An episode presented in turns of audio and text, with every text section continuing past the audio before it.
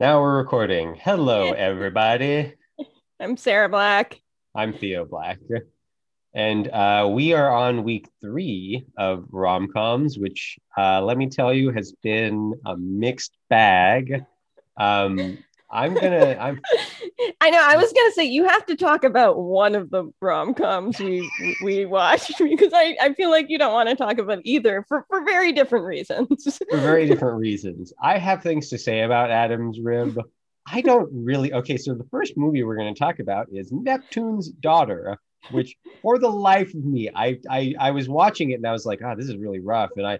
I had to work through the movies this week because I've got a lot of stuff going on at work, but I was paying attention even paying attention. I don't remember most of this movie. I watched it not even a week ago, and I don't remember most of this movie. It was so okay. So heads gonna, up, we're gonna... gonna give wild spoilers for the classic and much loved Neptune's Daughter. Okay, so I picked Neptune's Daughter for us to watch. I picked the movies we watched this month because we have long um, Esther Williams is a legend in our family because she is part of a Monty Python joke where they do charades in a courtroom and they've already gotten the clue not which you think for the verdict which you think would be enough for them to you know guess the rest of the verdict. I mean when they said it was two words you have enough for the verdict but that's fine. And and someone's mining like a fit miming like fish for gil um, but they guess esther williams and the beloved graham chapman said that's silly. How can you find someone not esther williams? And so you know we had to know who she was um, and and um, but I've never actually seen anything of hers. And so, who Esther Williams was was a competitive swimmer and actress, and she was in these films in the 40s and 50s known as aqua musicals. And that's kind of all i really know about her to be honest. But i've been curious because like when else have we i mean we these stars pop up from time to time where they're like famous for something else, but they, you know, Audie Murphy, like in a way, you know, right. like these um there's Gymkata has I think his name is Kirk Thomas and it like they, they they'll take an athlete, they'll take someone who's famous in some other way and and have them, you know, in movies. So I have been the, the, Rock is, is our, our current right. like example. That's a very that. good good example. So I was curious about her and I think I picked Neptune's Daughter because it said it was actually romantic and it was from the right time period. It's from 1949. So I looked Esther Williams up recently and I can't remember why. I think she was referenced in a movie, but I don't remember. And I was like, well, I only really know her from the Monty Python thing because as a younger person, I think I've seen every season of Monty Python because you owned every season of my Monty Python.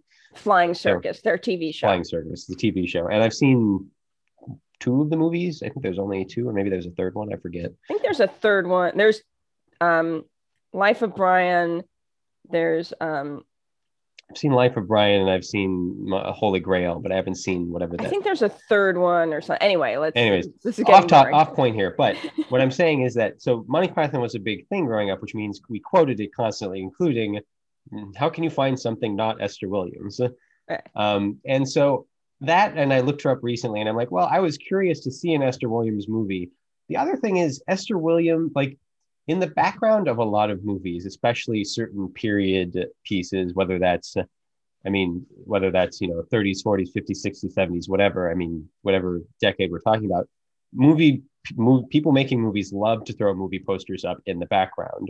Mm-hmm. Like it's just what you do if they're in in walking down the street in in whatever city in whatever era you throw it up in the background like uh, the last picture show i think you know has some posters in it that i should probably look up what they actually are. But mm-hmm. like it's just that thing right and it's like i've seen things in the background where it's like starring esther williams. In fact i watch japanese been watching a few of the japanese noirs and i've been watching right. You sent me that screen cap. There was an esther williams poster in the background. Right. It, so it's like it's not the thing is foreign cinema has always been big, but bigger than foreign cinema probably is American cinema being exported.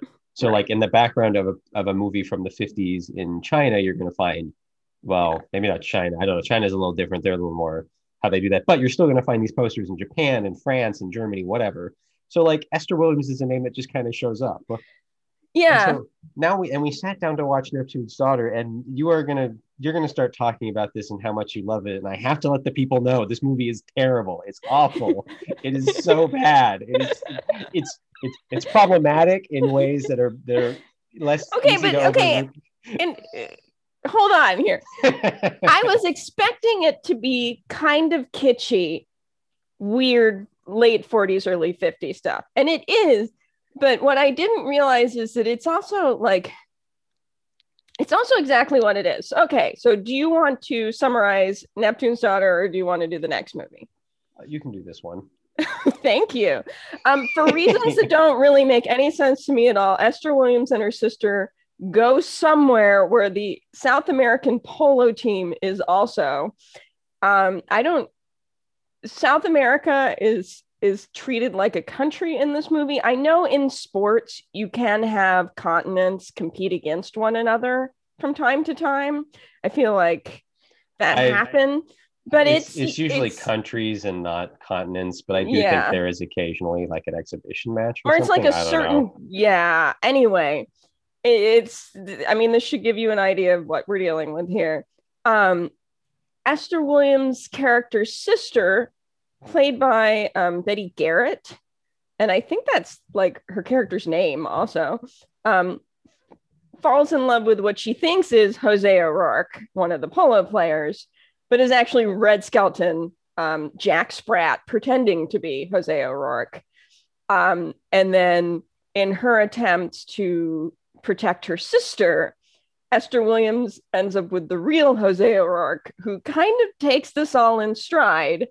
Wacky hijinks ensue, offensive stereotypes of South Americans ensue.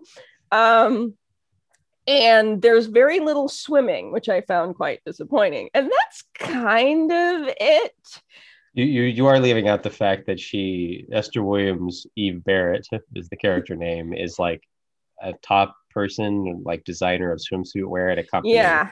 And it doesn't know. really matter to her though, because she's willing to give it up in an instant. yeah, that's that that that reminded me of Cover Girl kind of.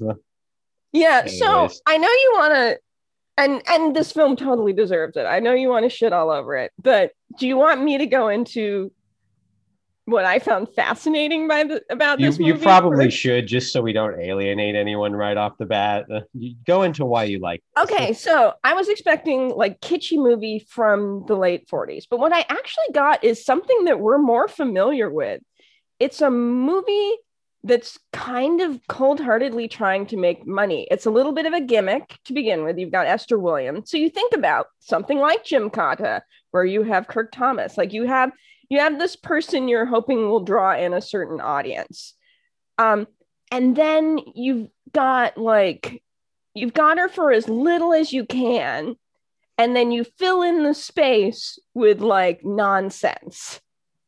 And, and in that way, it reminds me of like mostly 90s movies where you see that kind of thing where it's like here's this one name star and then all these other things going on it also weirdly reminded me of like a television variety show um, because it was like a series of weird different things that were all in a movie together um, Eve Barrett, played by Esther Williams, as you said, her her business partner is in another movie that's occurring within this movie where he is having noir voiceovers. It's really that that's not tonally matching the kind of bright technicolor look of the movie. There's a whole segment with um, Xavier Cugat's band that just seems to happen. Um, Red Skelton and Betty Garrett like are are filling as much time as they possibly can. Like I think we watched Red Skelton try to get on a horse for 10 minutes. Um, Mel Blanc shows up and does his Speedy Gonzales type thing, which is no longer um, considered kosher, um, I would imagine. And it's it's very disconnected. Everything is very disconnected, so it felt kind of like a variety show. But this is 1949, and te- television wasn't really a thing. But the other weird thing to me too, though, is like Red Skelton and Ricardo Montalban are both in this, and both of them become TV actors or TV comedians in Red Skeleton case eventually. So it has these kind of like odd. I think it's it's from the future, but they put like reverse time was happening. So we have a movie from the 1949, the 1949 from 1949 that reflects things that are to come. Um, yeah, so it's got it, it like, was interesting to me in, in the way that it, it reminded me of later cynical cash and that but that kind of i wonder what her other movies are like because she's a she seemed to be acting fine. She didn't have a character to play. So i mean she was just kind of this crazy woman. So you know who can say about that? It didn't seem to do anything with her swimming barely. So that wasn't the appeal. So it really reminded me of like a, a crappy movie that doesn't have the rock in it like it has kurt angle in it or something like that you know? Like like that kind of a thing where you i wonder what he'd be like as an actor. Um yeah no so if, if i may jump in here um I, I have more to say but i'm gonna let you talk a little bit. basically what all you're saying is true. That is kind of interesting. I think the amount of interesting and enjoyment you're getting out of it is disproportionate to how interesting I feel it is. that being said, it you know we're it, it's all subjective. Who cares? Uh, Mel Blanc. I didn't really know who Mel Blanc was before this movie. I think I had heard of him. Like I kind of knew of of his his that like the guy who did Bugs Bunny was also the guy who did you know whatever and so on.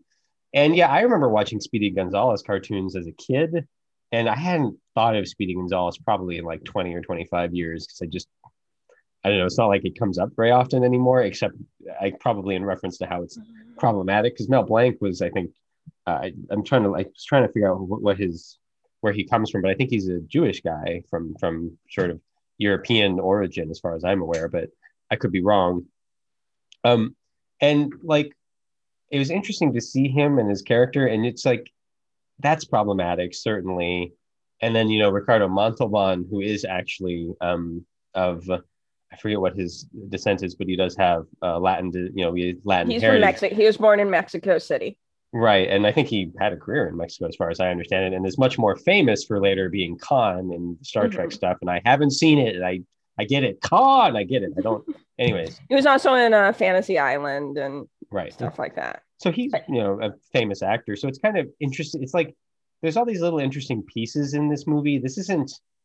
It's not a bad movie where like it's got a. It's not like what you know a bad Roger Corman movie where it's kind of amusing and there's some interesting. It's not ideas. Monster a Go Go. Is that what we need to say at this point? yeah, it's not Monster a Go Go. Like, but it's also I'm also trying to say it's not like good but enough. it's not robot monster it's either. not robot monster yeah it's like it's not entertaining enough to really be a bad good movie like i can't recommend this to like you know the red letter media crowd like right.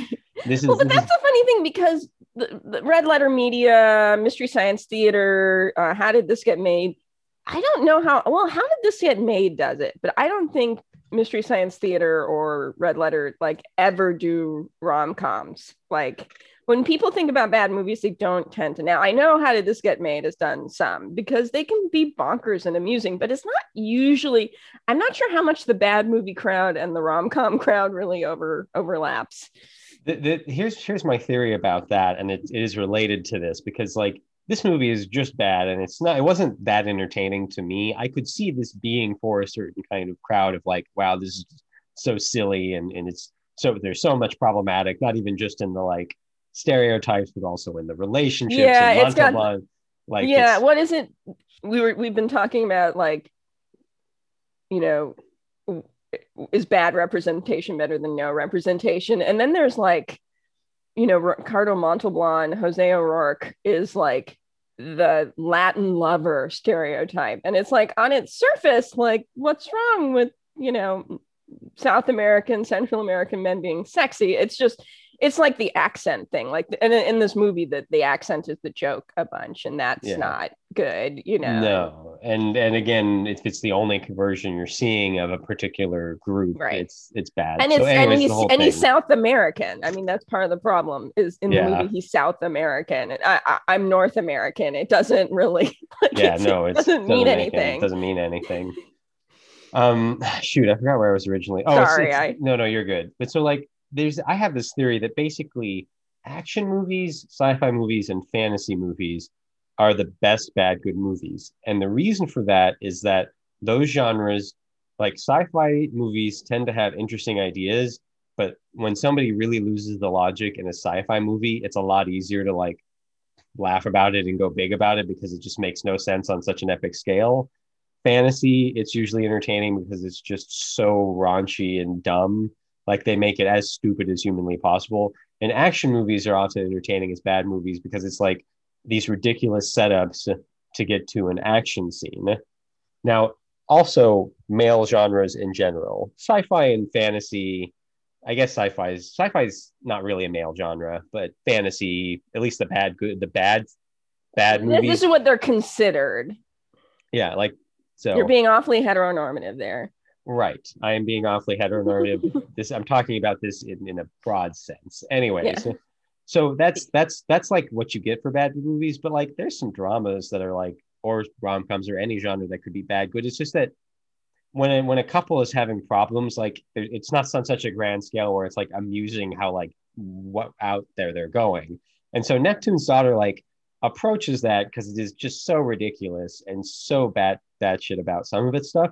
But again, it's not like we're not in outer space, we're not fighting aliens. There's not like grander things to consider. So I could I, I could see this being I could see there being a bad good genre out there that isn't as fleshed out because you know a lot of the stuff we tend to watch seems to be heteronormatively male centered, but I don't know.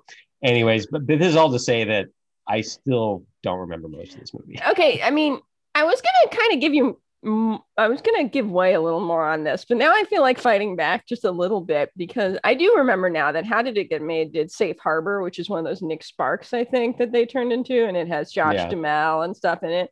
Yeah, and it's a different kind of funny, definitely, than like robot monster. Yeah. And and I don't know who the audience really is, but if you like this kind of thing, like it is it's it's you know it's offensive and and you know problematic and so on, but there's just there's a nonsensicalness to the characters and what they're doing. Ricardo Montalban or, or Jose O'Rourke keeps he's in love with a woman who thinks that he's sleeping with her sister and and this is clear like or dating her sister whatever and this is not this is this isn't a big misunderstanding like she keeps accusing him of it he never seeks to solve the mystery of why this woman thinks he he's just like no i'm not like yeah so this in order to keep the conflict going but because of this i start to just view the whole movie from his point of view and i, I just want to say there was an amazing sequence in this movie of he um he hunts her down. She's in a pool. They don't seem to like each other. Well, he's in love with her, but I don't know why. And she seems to hate him. But somehow at the end of this five minute conversation, she is moved to go talk to her noir voiceover business partner who's also in love with her and tell him that she is leaving tonight or tomorrow to marry Jose and that she's giving up the business and changing her life entirely. And this has happened. Even she's like, ah, some everything changed in the last hour. She's just like, she's a little confused too. But her sister walks in and is like, I'm marrying Jose O'Rourke. And again, no one has bothered to clear up what's going on here so that this conflict can continue. There's also been a very aggressive thing with these flowers with her business partner, like, oh, right. Like being mean God. to her for not immediately putting them in water. And then she goes to put them in water, but doesn't. So they never go in water. I mean, these are the things that, you know, capture me. So now Eve, Esther Williams, is furious because clearly Jose also is in love with her sister and engaged to her. And again, no effort. To, she, our our man Jose, who is like thinks he's good now, he's gold. He's got the woman he loved to marry him. Like shows up at her door, and she's like, "I hate you." Like never show up my my door again, and slams the door on him. And he's kind of maybe starting to wonder if he should figure out what's really going on when men run from an elevator and chloroform him and drag him off. And I am like crying laughing at this point. Just like you would not believe the day this man has happened. And I'm just crying laughing. And I'm looking and you and our mother was watching with us are just kind of like like not interested. but it was to me it was hysterical. Um, and also the part where Red Skelton gets hit in the head with a croquet mallet and is clearly dead, but he continues to act throughout the whole film. So I, I it's it's got some special it's yes it's it's no mon- robot monster but it's got some real it, it it takes me to that place of Gigi and Lili it's yeah. not as good as Gigi or Lili you have to watch Red Skeleton try and get on a horse for 10 minutes and it's not funny but I, I it's got some stuff going for it and there's a few other scenes that are also wacky that I kind of enjoyed I, I, think we've discovered something here, and it is it isn't it is a little heteronormative in my mind, but we're going to branch out from say that like you know red letter media and the bad good movies and MST3K. I feel like that came from a male place in general. Right. Let's move away from that. Everybody likes bad good movies, whatever genre. Who cares? Right. But like rom coms and musicals and stuff like that, you don't necessarily get bad good bad good movies like that. You don't think of those necessarily in the same terms. I think so. What we've discovered is that like the Apple um, which is by this, which is the Cannon Group or the yeah. Cannon Films, whatever. Yeah. Is, I mean, the same group that did Lifeforce, which is sci-fi, but whatever. Uh, but then there's also we did Bus Stop. Yes. I watched Gigi. I watched Lili. Now we've got Neptune's Daughter, which didn't work for me. But you know what? If this is your bad good movie, I'm now on board with that because you know what? It totally Thank fits. You. Into, you're welcome. It fits into that genre. But we have to clarify that it's bad good, and I, it didn't work for me. It's a little too I don't know, something for me. It's a little too problematic. I couldn't quite get past all the problematic elements of it to enjoy it. So yeah, didn't get there for me. But like this goes into that bucket, which is why it's like we need to open up our our bad good movie to, to be you. more than what's on the the, the, the MST3K and Red Letter Media because they're the big ones for it. We need to t- expand. Thank you. You're welcome. Well, like I said, How Did It Get Made, which is a podcast. They they do cover. They've done the Apple. They've done they've done more yeah. stuff that's geared towards a feminine audience, let's say. Yeah. I only have one more thing to really say about this, and I don't know if you have anything else to say. Because I, I, mean, it's I've said. I've said I haven't said a single thing about the actual movie other than it's terrible, and I really don't have anything. It's it the, is terrible. The few interesting scenes are when Esther Williams swims, and other than that, have fun. Yeah, I don't think this is like I'm. Cu- I'm still curious about her movies. Like if like I'd like to see one where she she actually swim. It's just so weird. That is really where it makes me think of like they're trying to get you in the theater with her name, even though she's not in it as much as you'd expect her to be, and she doesn't swim as much as you'd expect her to be. Um, but you know, this is an Academy Award winner, Theo. Yes, I am aware. Why is it an Academy Award winner?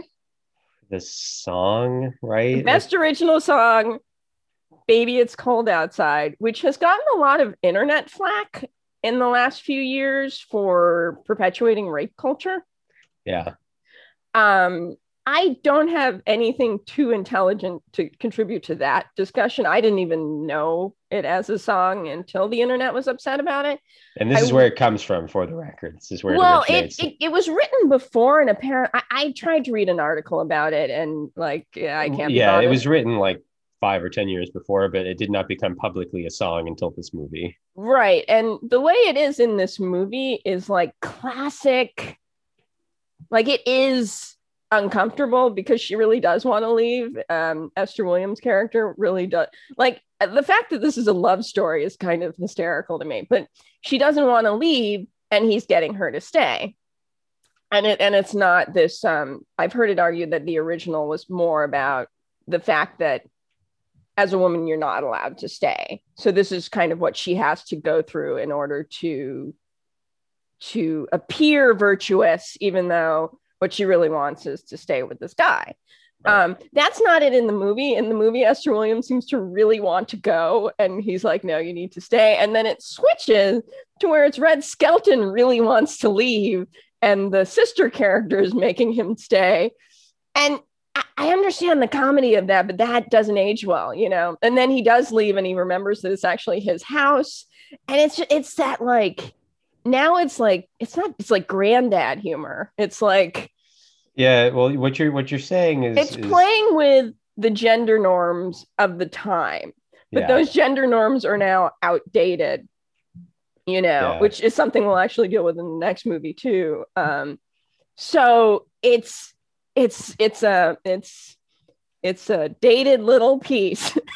yeah, I was about to say what you're what you're what you mean to say there is the whole movie is dated, like almost every part of it. Like the yeah. Technicolor is dated technically, although that can look really good for some movies.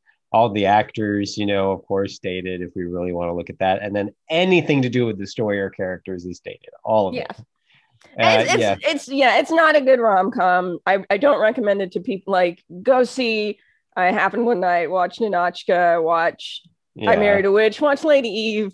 watch, if you want to watch a good rom com, watch any of those. If you're like me and you have a weird thing for seeing the norms of heteronormative 40s and 50s society played out in a ridiculous way to modern sensibilities, like, you might get, you might end up cry laughing as Ricardo Montalban is pulled away chloroformed and dragged into it. We haven't even explained why he's being chloroformed. It doesn't matter. Nothing. It really doesn't. doesn't matter. It that whole plot is is so is so yeah. Well, that's I, where the whole movie feels like like ten, like every every sub.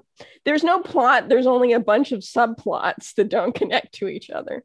Yeah, I and again, I barely said anything about what actually happens in this movie because who cares? Yeah, I, I mean, some, but you care. I don't. Anyways. So uh, yeah, yeah i mean, I'm not, I'm not really recommending it, but I'm standing up for it just a tiny bit. Excellent. Okay, so uh, let's do Adam's rib. So I picked Adam's rib because, uh, and we're spoilers for Adam's rib and, and anything other, we might talk about. Right um, because I know that Spencer Tracy and Katharine Hepburn were in a number of movies together, and I'm not really well versed on either of them. You know, as far as these things go, uh, it's also directed by George Cukor, who I feel like we may have even discussed before. Um, I don't know, remember because he's he he's, was a, a director f- for a long time. Um, yeah, he was early Hollywood, I think 30s to 50s, maybe is his range roughly, maybe a little more than mm-hmm. that. He's uh, he's kind of famous for ha- well, I think he was openly gay, but or openly, you know, sexually yeah. free of some kind. I think it was gay specifically, but yeah. um, and he still made movies and was a fairly popular guy, and he gets mentioned as having. I think I think he's one of the guys who had like good parties or something. I think was George. Yeah, and I feel like he had a reputation that you know, and we're going with outdated stereotypes here, but because he was a gay man, I think the way women were handled in his movies and and kind of that kind of focus was kind of different from what I, have heard heterosexual uh, male at the time would have been. I've you heard know, critics talk about this very thing how like his women i mean maybe they're not perfect and again it is still like they're mm-hmm. they're more liberated in that area than you might think and even some of them in a way where they could almost belong in the present day but yeah. like there's i think the criterion even did a section called Cukor's women yeah. yeah they had three or four movies up there and I, I didn't catch it but so like he's so it's interesting from that but also and maybe you're about to get to this ruth gordon this is written by Ruth Gordon and Garson Kanin. I don't know Garson Kanin that well, but Ruth Gordon goes on to star in uh, Harold and Maude, right? Right, and she's also in Rosemary's Baby. Um, and this she's, is much later in her life. Um, yeah, so she's she's kind of a well-known Hollywood. Well, and uh, she and Garson Kanin were married, so they're a married hmm. couple. Mm, okay. Um, doing this, uh, oddly enough, she's the older one, which which is you know not usual especially the further back you go, I feel like. Um, yeah. yeah. And also, in case, I mean, we're assuming people know Spencer Tracy and Katharine Hepburn were famously a couple, but they were never married because Spencer Tracy was already married and very Catholic. So, however that logic worked, he could be in a relationship with Katharine Hepburn for decades, but not divorce his wife. And that is how that works, I guess. Don't uh, for the record, if this is your first thing you're seeing of us, we were raised agnostic. We we I know I Catholic of the three big ones, which are the Abrahamic religions, I know more about being Jewish because of my own heritage, heritage Muslim because my best friend is Muslim, than I do about being Catholic. Well, my my significant other went to Catholic high school, um, and knows I, more my about ex, it. Than... One of my exes was Catholic, so yeah, a little bit but I mean, but this is this is the this is the facts of their relationship, to be perfectly honest. And I'm not yeah. trying to say anything about Catholicism, but more about Spencer Tracy and his interpretation of it. Yes. Um, so I don't know which movies of theirs came first. I don't know. Um, well, for both you and me, I, I when I I post on Instagram, I post on Instagram when we watch these movies. Um, and I posted this was my first Spencer Tracy and Katharine Hepburn, and technically that's a lie because I've seen Guess Who's Coming to Dinner, which right. was the last movie they made. Last Spencer Tracy's last movie, he died days after it. He was very sick when they were making it. Right. Um, and uh, I, and I've seen that, and you've seen that, but I think that was the only one we've seen you and me have seen where they were together in the movie. And I kind of don't. It's not one of their rom coms or anything. It's it's a right. you know a, a social political. It's a social commentary movie, um, which With Sidney Poitier and Sidney Poitier, like, yeah. yeah. So you know, this was my first rom, uh, ostensibly a rom com between Spencer Tracy and Katharine Hepburn. Right, and I believe they'd done others before. I mean, if you you, you know, this is this is pigeon verite at our finest. We don't know much about what we're talking about when it comes to this. Um, I think I picked this one in Parks. It has Judy Holliday in it, and I really liked her in Born yesterday and wanted to see her in something else, and she's really good in it. Yeah. So we've talked all about this. Uh, your turn to do the plot. Excellent. Okay, so Spencer Tracy and Katharine Hepburn both play lawyers. Um, they seem to be. I think he's a district attorney, and she might be prosecution. Um, did I get that confused? He's definitely a district attorney, but she's just a lawyer. She's I just mean, a lawyer, right? right. if you're going to go up against the district attorney, you are prosecution, but you you Th- can also you. go I'm... up against other lawyers who aren't district attorneys. And this had, is my understanding. This is my understanding of how it works. I could be wrong. They're both lawyers, and he seems to be district attorney. And a at the movie opens with Judy Holliday shooting a gun, sort of at her cheating husband um, Tom Ewell, who we saw earlier this mm-hmm. year, um, mm-hmm. or wait, last year, late last year, in Seven Year Itch. Poor right. guy is not playing roles that I particularly care for. Uh, and they end up, well, Spencer Tracy ends up with the case, and he has to, uh, he's trying to find uh, Judy Holliday's character guilty of attempted murder, I think.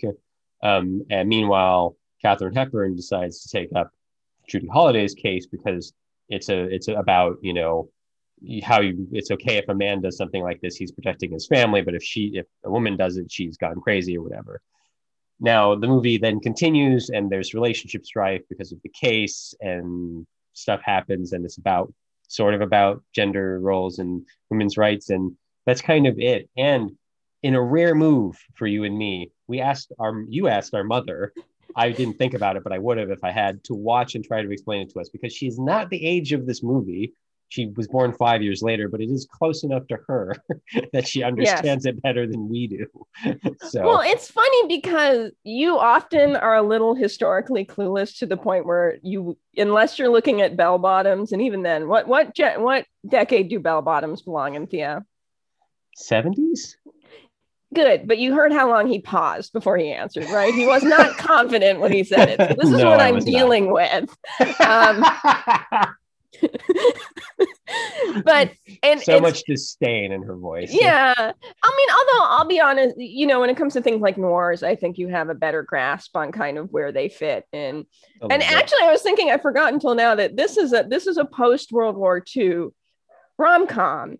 I wouldn't say Neptune's daughter was, even though from the same year. No. But this one, you know, when we were talking, I also struggled to really figure out where this fits. And I don't usually have that much of a problem with rom coms. Well, and I even like while we're watching it, I'm like asking you, like, is this a rom com? Like, I have trouble with comedy often, so I'm like, it's not even really just that, but it's like, right? I couldn't tell what the jokes were. I can usually tell what the jokes were, and I just don't laugh because I don't find them funny. But I was so lost. But that was one of the more interesting things. So our mom really did help us center this better, and in a way, we made her feel better about where the world has gone, because it really is kind of a post-war film because during World War II the men were at war. The women started doing men's. I'm doing air quotes because you know this is just how it was considered at the time.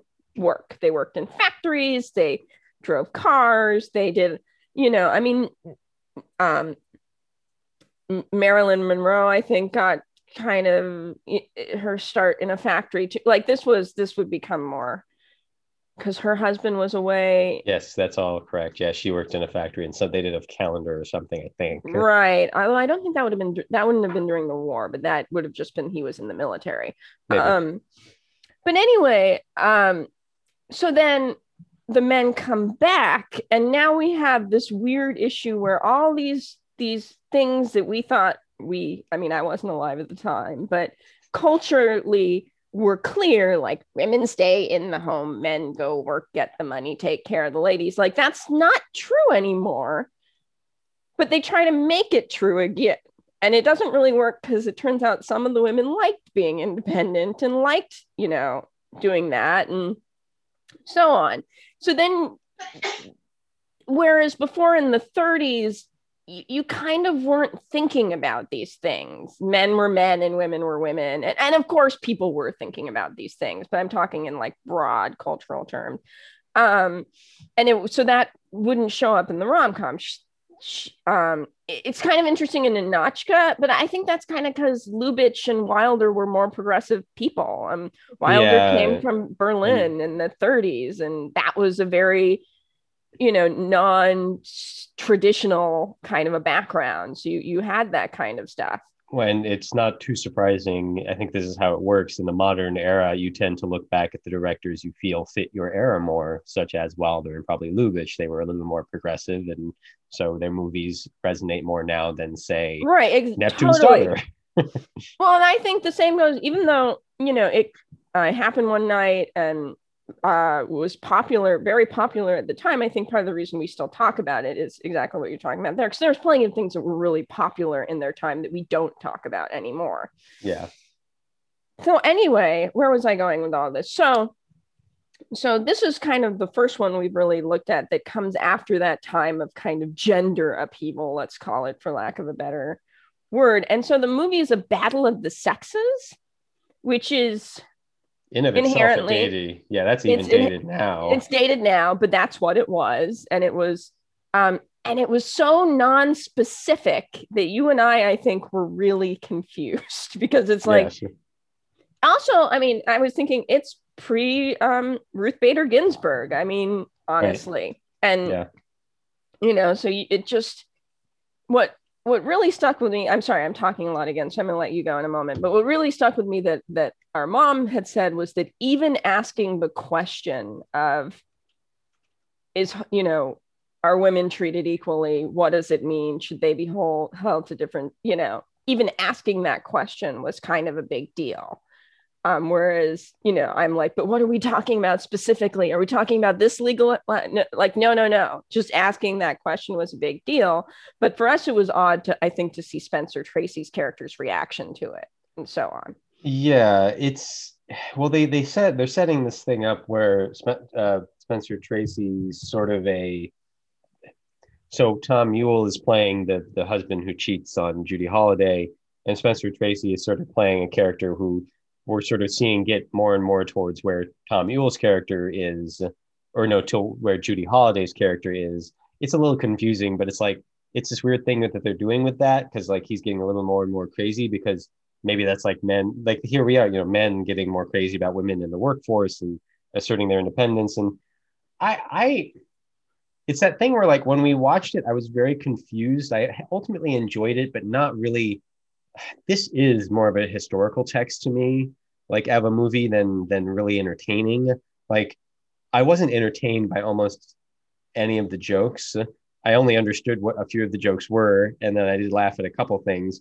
And i did i was kind of like trying to figure out how these characters were interacting and what it was trying to mean. So it's like a puzzle and that's kind of when i refer to things as te- historical documents or one of the reasons because it's like it's so far behind us that I can't really imagine someone watching this and being like, yes, I just love the way they interact. Now, uh, again, everything's subjective, but mm-hmm.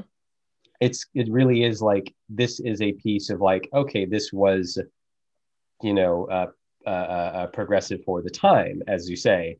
So when you know Spencer Tracy towards the end of the movie, at the end of the movie, when he's got that gun, but it's actually just licorice, and God, he takes a huge bite of that thing too, and it's like, just black licorice or something. It's like, whoa, I don't know, I'm not that into black licorice. I like black licorice. This has come up twice in the last two days. I like black licorice, but apparently people don't like it. it's okay. but I don't I know that I'd stick. I'd take off that big a bite of it. But yeah. Yeah. Anyways, um, uh, I'm trying to look up a Like, so Gentlemen Prefer Blondes is like four years later 1953. And like I was trying to even thinking, so he he takes a big bite of that gun, and it's like he's like scaring them with the weapon, and it's like that's really like I mean that's trauma. Like we understand trauma right. now a lot better than we did, I think, in 1949. I think that's safe to say. You know, and but he also he uses it as like a legal point, and it's like, but that's yeah, like, so no. yeah, I, I so it's is it is so here's where it's like I'm complete. By the way, I'm completely wrong. Marilyn Monroe's husband was totally in World War II. I'm just okay. bad with dates. Excuse me. I apologize. I thought so. Anyways, because uh, she was famous for years, kind of as like a, a model almost more than as yeah. T- I forgot how long it took her to really get started it, because you think of her as just being so successful, it, it, you forget that there were years years where she, she wasn't wasn't. Anyway, I apologize. All good. Uh, so no, but so uh, so like four years later, we have Gentlemen for Blondes, and you and I, when we talked about it, we talked about how it's actually kind of more progressive because they want rich husbands and they go for it and they get it. Now, yeah. it isn't probing and like this is maybe one of those things where it's like by omission, is it less progressive because they aren't even questioning if they want jobs? At the same time, the whole point, at least for you and me, and the way that we view this, is that you should. It's all about what the person wants.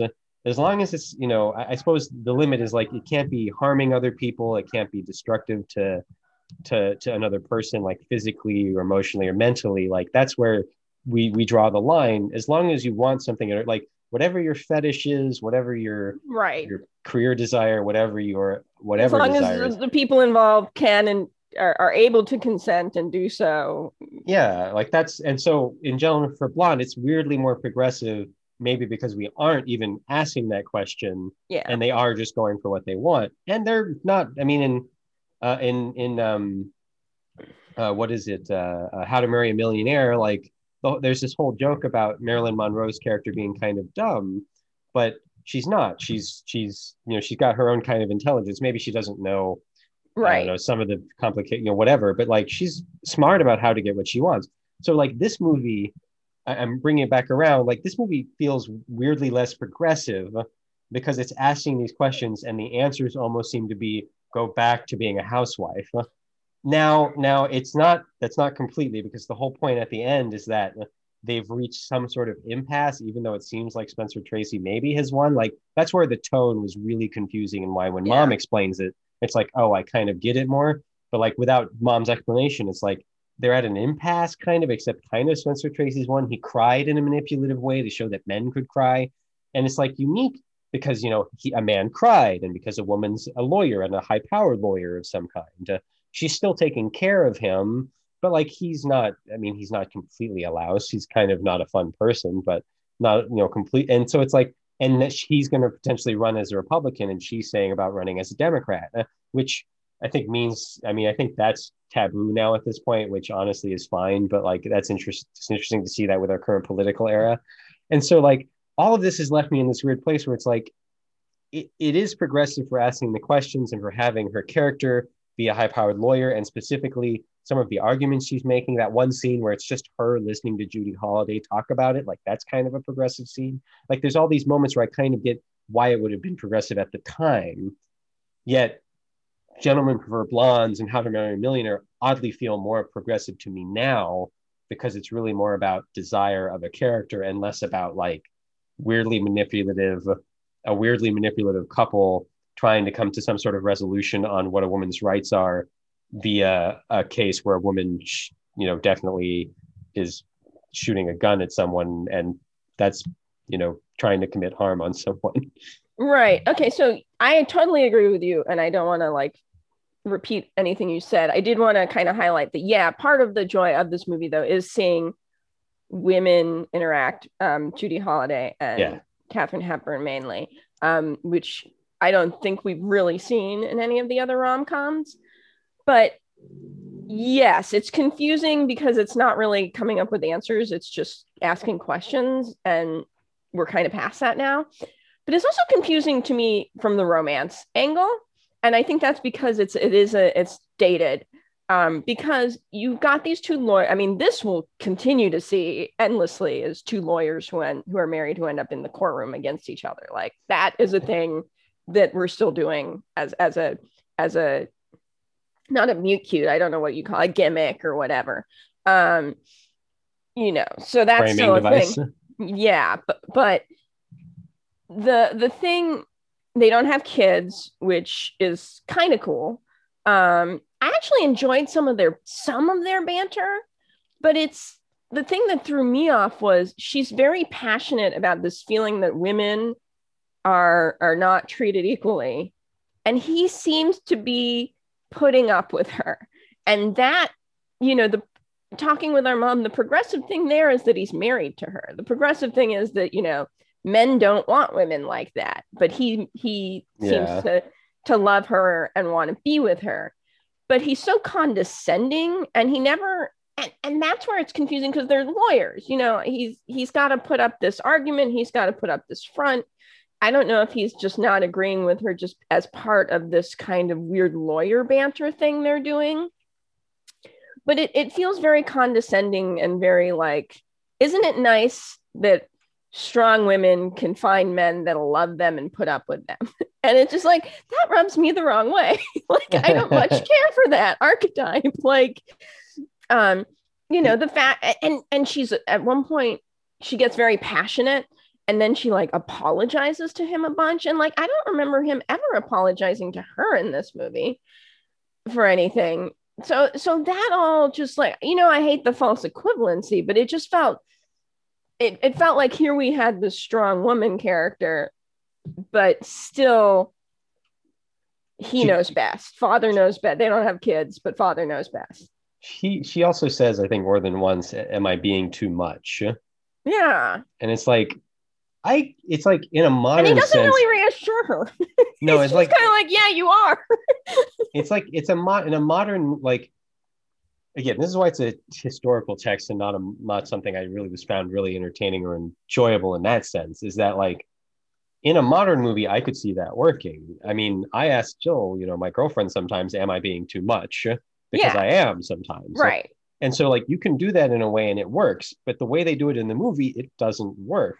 Yeah. And so it, it leaves you with this weird taste in your mouth, which is yeah. really what I think is happening for us. Cause, like, again, it, like, I almost, I like the idea that they aren't, they're actually already married and it's a rom com. Like, that's not, I mean, especially in this era, I think all of them have been unmarried single people who get married by the end of the rom com, unless I'm misremembering something. And so, like, I like the idea of a domestic rom com. I like the the banter that they have. Like, I want to see a modern version of this, and maybe there is somewhere that's you know that works more as a rom com for me. Because like, yeah, there's like again the banter, that the, she's a lawyer, you know, the, the women, you know, she's she's taking on a woman's case, you know, like there's there's all these things that are kind of interesting and could really work, but because the tone is so off and and all I've already said, like it, I still just end up in this weird mushy place. Well, it feels like so so the point of this movie is we're asking a question but it doesn't feel like he's asking the question no. or thinking about it and i don't know if i'm misunderstanding it because i don't understand the typical 1949 he's not young older man yeah. I, I don't know if that if there's something you know because you miss nuances i mean we've talked about uh, i think karina longworth talks about it really well with hattie mcdaniel and that situation where she she felt like she was playing these black maid characters very progressively but then the next generation comes along and they're like you're just playing a servant because they don't really see the nuance because they didn't right. go through it. And that's just that's just how the world works. Yeah. Um, but I, in this case i don't know if i'm missing any of the nuance of spencer tracy's um, character and and what he's reacting to so you know it, it's it, it's hard to say. I know a lot of people love this movie. It's hard for yeah. me to say what I really think about it and whether I'd recommend it or anything like that. Yeah, well, I'm even looking at the uh, the Wikipedia, and it's like it's uh, it's it was nominated for that you know the AFI stuff, which is just an interesting metric, like anything to look at, and it's number twenty two on the AFI's 100 years, 100 laughs, and it's like I don't remember what specifically that li- list is. Maybe it's just for comedies, and I'm like, okay, again, I don't really understand comedies, but it was, you know, it, it is a movie that's yeah, it, it, it, was it was well reviewed at the time. It's still got a good Rotten Tomatoes score. Not that there's a ton of reviews for old movies like well, these. I don't think you and I think it's bad. No, it's just, just kind like, of confused by. I mean, it's not Neptune's daughter, Monster of Go-Go, or anything like No. that. I think we're just kind of confused by it. Here, if you're on Wikipedia, you see the uh, you see the the um the poster, yeah, they're ripping apart a, a pair of jeans. A pair and what does it say above? Uh, it's the hilarious answer to who wears the pants. I Right, mean, so it's like just it's just that kind of it's Yeah, just it's- that kind of thing. And yeah, I mean, yeah. I mean, and we're like we're not like as a society, oh, there are things in this movie that are still happening, like they both are lawyers who work long hours, but she seems to take care of all the housework. Like I still see that all the time in my um in my own life sounds bad, but I mean in people I know because Yeah. I'm in a more progressive relationship.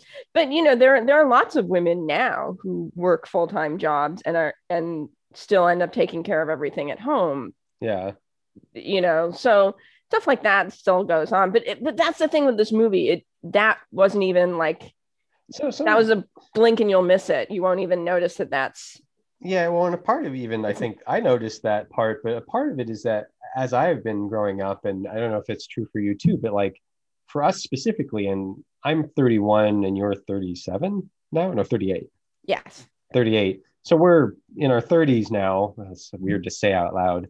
Uh, and like our father was the at-home parent, and our mom was the one who worked. Now that is not unheard of in any era past, probably World War II, but it is certainly a lot rarer in the 50s and 60s and 70s and 80s. And like I don't have I have hardly any friends. Like I can't name anybody where it's like their dad was the one who was at home taking care of it. Like now I've seen in the 2000 and 2010s with social media more of that happening. But like because of that perspective, I notice sometimes when that happens. And so I always I do occasionally get confused because they're talking about the chores and the housework, and it's like, oh well, that's just Right. what dad did, and I do a lot of the I I work. You know, I'm unfortunately my girlfriend doesn't have a job at the moment, but like I still do a lot of the chores. It's not like uh, it's not like I'm excluded from that for that reason. And So like watching this movie, it's like again, it's that question where it's like, why why isn't he doing any of that? So he just comes off as ungrateful because like yeah. she's putting in all that effort and that work, and so it's like, and she has a, uh, the job, basically the same job. This Anyways. almost feels like when we watch uh, Sound of Metal, where it's like y- y- we just come at it from such an odd place that we almost can't evaluate it. Yeah, and, and, I can't. i found it interesting. I, I i enjoyed it, but I didn't love it. You know, I, I would definitely watch another Spencer Tracy, Katharine Hepburn film out of Oh, curiosity. Well, But th- that's the thing. The acting, one of the things that really works in this movie is the acting's pretty great. I even like Tom Ewell's acting. I don't really mind his acting in Yeah. Rich there was a little bit But, i mean talk other you know we've been bringing up the problematic issues the, the the way that you know it's the poor people kind of being trashy is not a great look for the movie. Judy holliday and and Tom Ewell and and his um his mistress are all clearly poor. And so Yeah. it's kind of there's some you know it's it's it's a little it's a little problematic. But i mean it, it's an interesting movie.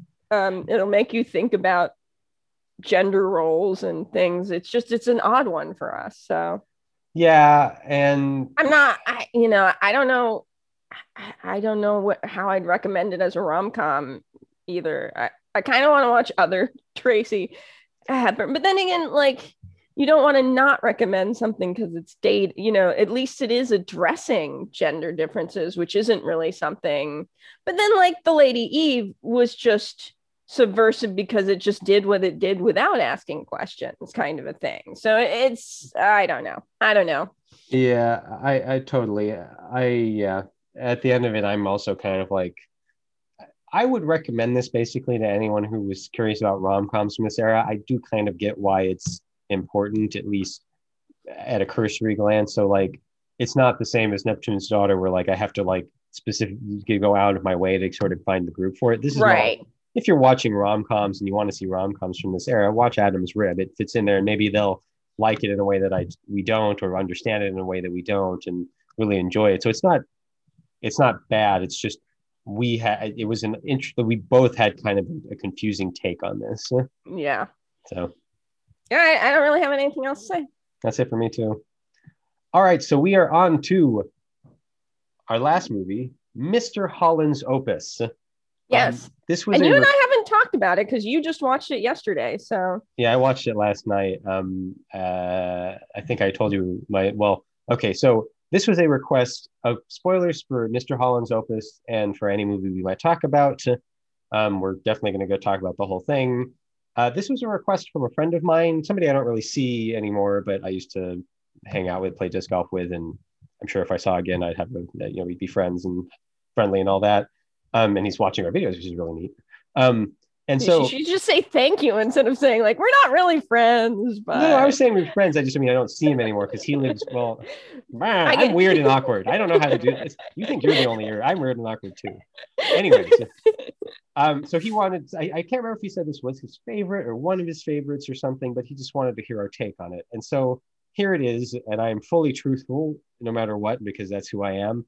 And it's it's interesting. Um, well, are you, you should gonna... synopsis or should I synopsis? Yeah, you get to synopsis. This is kind of your project. So. Okay, so Mr. Holland's opus stars Richard Dreyfuss as Mr. Holland. I forget his first name, and he is a music aficionado, and he wants to, I guess, be a, work at an orchestra and conduct an orchestra.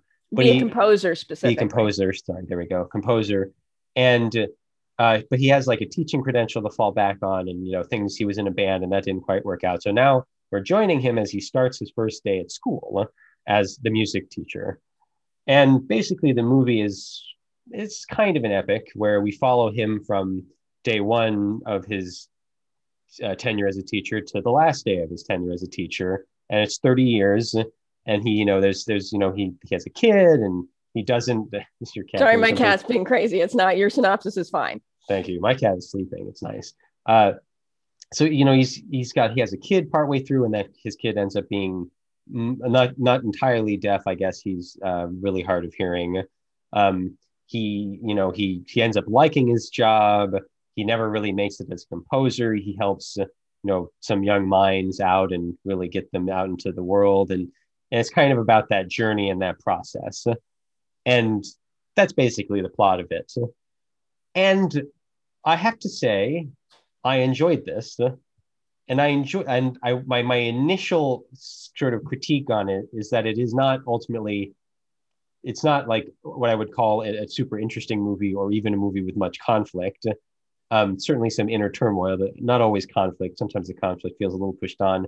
But in that way, it actually makes me think of a Marvel movie. This is a sentimental, dramatic version of a Marvel movie where, like, it hits all the beats. It's a solid story it's not really shooting for the stars. It's more shooting for like, you know, a, a three pointer as opposed to like a half court shot. And it's it's why did I do a sports reference? Uh, and um, it's it's kind of hits that you know it's it's well well put together. You know, there's some music. Well, speaking of sports references, you know what movie this makes me think of? What?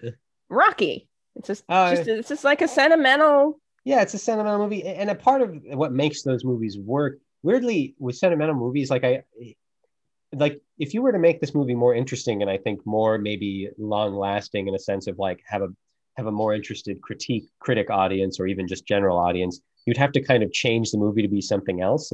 Like sentimental movies tend not to have a lot of conflict. They tend not to be super, you know, they're, they're supposed to give you the warm fuzzies and to, to make you feel. And, and, and I think that's why I like sentimental movies sometimes is because you and I get really heady and all this like deeper introspective dramas or out there sci-fi or really you know fun rom-coms or whatever. Rom-coms have more emotions but like and so i don't always get a lot of emotion from the movies i'm watching but like this i get i got you know this movie got me.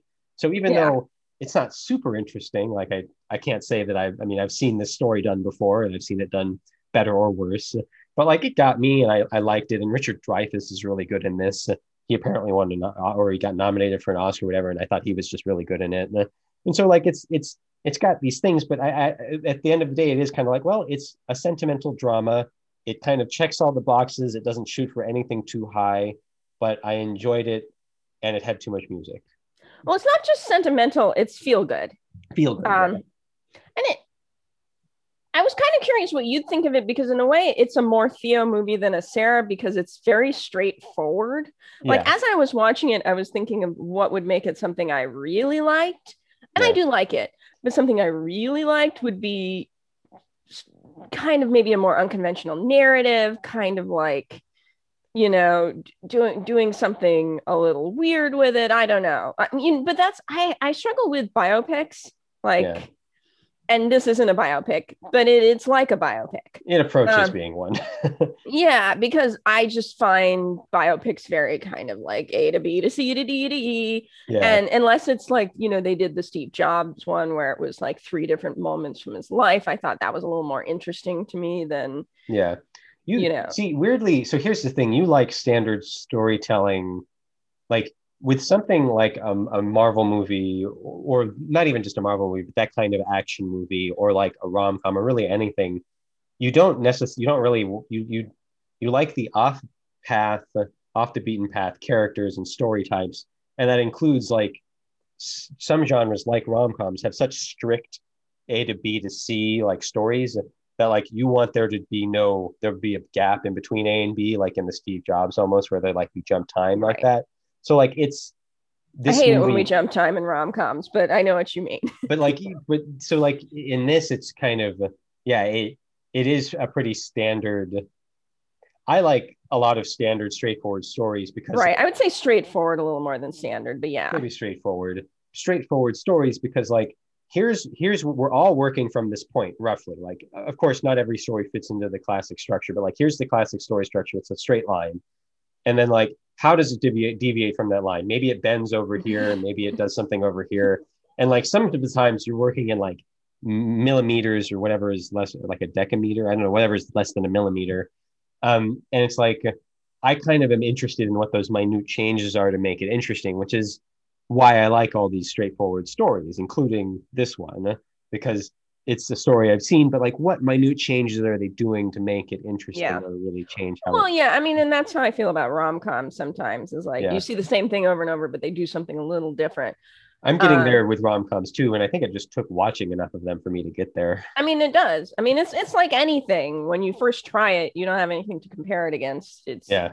You don't, you don't really even know what you're looking at. You know, it, you may have an idea if you like it or not.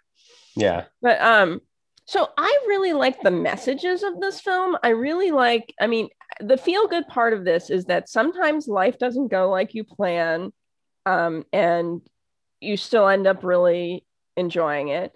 And also, you may not notice the differences you're making in, in life. I mean, that whole ending bit is about how, you know, he ends up being forced to retire because the arts get cut.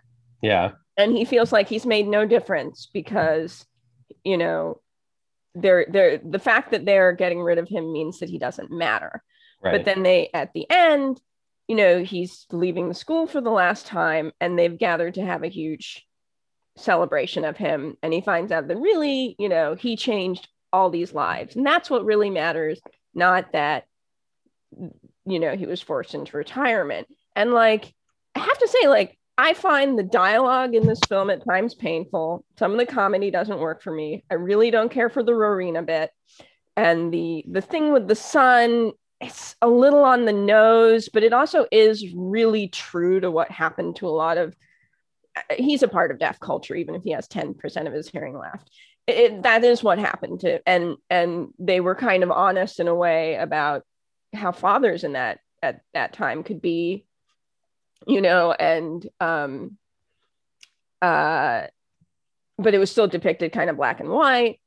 And then the end comes and I'm crying. I mean, what can I say? I like I'm even getting a little choked up just because I think as people, we all want not we all, that's that's not true, but a lot of us want to like make a difference and be out there and like, you know, be important and and in being important we're going to do this thing and see this change and so on. And the truth is most of us live smaller lives. Yeah. And we're kind of like well i didn't you know i didn't become that person i thought i was going to be and i clearly don't matter. Right. and and that's not true. Like you right. you affect all the people's lives who you interact with in ways that you'll never know. I worked in retail for a decade maybe let's say. And you know it it could feel like what was the point of that but the truth is i don't know how i affected some of those people you know like people would come in for help you know who knows how I changed anyone's day, kind of a thing. No one's going to gather in an auditorium for me and tell me, but it's nice to think that. It's nice to think that that you have importance in in people's lives, regardless of of yeah, you know. And I love that message. I just um, you know, for me, it's it's. I wish it were done with a little more subtlety. I wish every fight with his family wasn't you care more about the kids at the school than you do about your own. Yeah, that's um, the manufactured conflict right there. Yeah, like eh, they could have those exact same arguments, but just with a little more nuance and subtlety. Yeah. Um, I wish I wish I'd seen him try to understand his son, but be kind of bullheaded about it. And I really wish that Rowena stuff had been shorter. I never enjoy that section. I've seen this movie more than once. I've seen it two or maybe three times. Um, which is surprising to me. This really doesn't strike me as a Sarah movie. I think it's when it came out. I think it was like playing on airplanes when I was flying, you know, on long flights or something. I just ended up. There's some movie like Apollo 13 is is really good, really good movie. But like I forgot how much I'd seen it. we rewatched because I like I hadn't watched it in like 15 years, and then we rewatched it the other day, and I'm like, I know all these like it's weird how right. But this came out in like 95, which is right around when I really started getting into movies, to be honest. So, mm. so yeah, so it's, it's, Luna has something to say but what did you think of the movie? Yeah, and I I think I think Richard Dreyfuss, I think the performance, some of the performances really make it. He really makes yeah. it. It's um interesting to see Terrence Howard when right. he was younger and his that was interesting. I mean, you know, and I know people who are teachers. I have friends who are teachers, and it's interesting because I have friends in particular where she really just does it as a job, honestly. And I think she's probably a, a good teacher, but she doesn't have a lot of passion for it.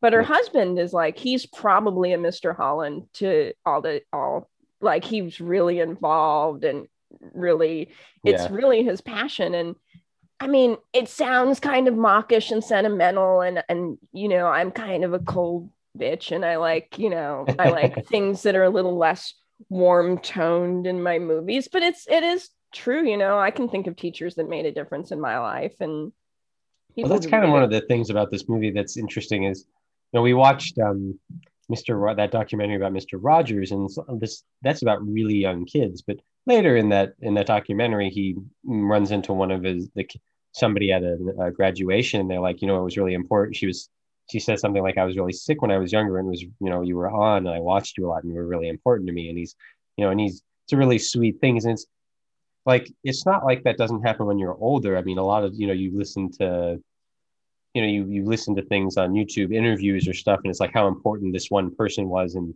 in my 20s or my 30s or my 40s to my development. And so it's like, but there's something about, you know, being young and getting older and still really appreciating what that person did for you. So, mm-hmm. You know, the fact that I mean, it's, it's I think it's specifically important that he's a teacher. Yeah. And anybody who's helping to shape young minds, as they say, like that. I think even though again it's not unique exactly, it is kind of uh, important to a story like this, and I think it's a part of what gets you is because we all, you know, a lot of people remember the really important teachers when they were young from when they were younger because they really helped you develop at an era where you were developing a lot. you know, yeah. you know, our brains are developing so much as we're, when we're kids, basically until our I don't know our twenties or maybe our thirties. I don't know, but like that, you I feel like they tend to, even though somebody in your 30s might help you as much as a teacher did when you were a teenager you probably remember your te- your teacher more fondly because of how much you grew at that time almost and i think there's an aspect to that in this which is interesting and like that is yeah. a part of the sentimental feels that you get it's interesting. I hated high school, and there were some teachers that, like, who I still think about. But in general, I don't have a lot of nostalgia for high school. I have trouble watching um, some of the romances and stuff that are high school because I just, I just, I just hated it. I just hated everything about it. but I think it's so that doesn't get me so much as the um the lack of cynicism. It's kind of yeah nice to see something that's you know not cynical. Um yeah, and and I'm, you know, it, it's just easy to be cynical, and a lot of things are cynical. And I think we're more cynical now than we were, and we'll probably go through another. There are, I think, decades where we're less cynical culturally than others, and we're not in one of those decades. Um, well, so we- I, I think the 90s might have been more that way. I don't know. I'd have to look at it. So that's nice. And I also wanted to just touch on, you know, there's just some seeing time pass and just, you know, thinking about it, some of his teaching methods feel a little dated, but they would have been like he, and that yeah. made, sorry, that made me think of the documentary we watched, not about Mr. Rogers, but the one about the wrestling coach who, right. you know, he was a real hard ass. And, you know, I don't think that kind of teaching is as acceptable, as accepted as it used to be. Um, right. But, but also to see like what it would have been like to be a teacher around the Vietnam War, where you really were the the the kids that you had just taught were just dying right after you you know and it was interesting it, it there was no real racial i mean it was uh, Terrence Howard shows up, and also Damon Whitaker, who's Forest I was going to say, and looks exactly say, Whitaker, like him. Whitaker showed up. And I think at one point there was someone who was who looked Asian, and and this is like some small town in Oregon, which really would have probably been seriously white because that's how Oregon works. But there was no kind of discussion, but I did kind of think it was interesting that they made Terrence Howard's character the one that went away to Vietnam and died because there was a disproportionate number of uh, black men who went over to Vietnam and probably as and as a result died. We yeah. just we watched the Five Bloods recently, so that was kind of on my mind. But it, you know, it's it's not a movie that's here to critique any of that stuff. It's no. really just about it's about it's about a warm feeling. Yeah i normally something like that would bother me more because it's there it, it, would so it bothered me a little for a specific reason but it, normally in general that would bother me more because so i have a number of things to say in relation to what you've said. So we now now i'll stop talking in, for a little let you go. In broad culture we talk more about the institutions and about the systems of oppression prejudice racism whatever mm-hmm. than we used to. Now it's probably because I don't know. It's more in the popular culture, even if you know it's probably been around for longer than that because minorities are more aware of it. Anyways, so I think that plus our current political state has left a lot of people, no matter where you're from, feeling cynical about life, the universe, and everything. And I mean, we're in the it's we're still in the pandemic. We're almost a year into when you know the lockdown order came down for you and me for a pandemic. So like we're you know there's a lot of cynicism right now. And a movie like Mr. Holland's Opus is kind of warm fuzzies. And so again, the fact that there's less conflict, like there's still conflict, but it's much more situational, so it doesn't work and it feels more manufactured. Usually, it's, it's I feel like it's more difficult to make a sentimental movie work because the conflict you have to be so much more careful with how you do the conflict. Anyways, but so one of the things with um, Terrence Howard's characters, he's he's kind of a guy. He's not very smart, but he's not an idiot. He just he's not really a school guy. He he's he more, could have had i mean now it almost feels like he has adhd or something that they definitely yeah. been looking at at the time. Yeah and like he you know who knows? He probably is the kind of person who maybe could have gone and had a successful career in something but maybe he wasn't destined to be an engineer or a mathematician or something. But he's his character dies in the vietnam war. And i liked how that probably is true to life. It's really sad and you have to have a sad moment like that to appreciate how poignant mr holland's life was and so normally in a more modern like in a movie now i'd be like you wonder if they'd at least make a comment on the race there or really touch on it but they don't really do that except that mr holland is showing, showing another student stadler like that kid had to work really hard to get everywhere you don't have to work really hard to get everywhere kind of as a point of like you have it easy in comparison yeah. to some other people you should right. really you know, he's basically saying check your privilege and not yeah. that we would have used those terms back then. It was, you're right. That is kind of the 70s version of it. Yeah. Right. And I kind of appreciate what he's doing. There's really no, the one problem is it's kind of a stereotype. A black man has died so that a white person can learn right. something. It is kind of authentic to real life, though. I don't know. I'm kind of left in this weird spot in the middle where I'm like, I think this fits into a problematic, problematic trope, even if in a vacuum even if not in a vacuum, even if I don't think this is like the worst case of it. But it also like, was, but again, it's also illustrating what really happened is that black people struggled more and then yeah. ended up dying more because of just the way institutions are set up. So it's it's not untrue. Not untrue. would it would it have been better if he'd been showing like the Damon Whitaker character? Maybe. I don't know. Then it would have felt like he was telling a, a black student to check his privilege at another right. black So it's it's like that's that's where it's like I don't really know that there's a solution. Yeah. Maybe this is the best way it could have been done, but I don't know. Anyways, and so um, I had one more point and I've lost it. It, it left my brain. I have a question for you if you want.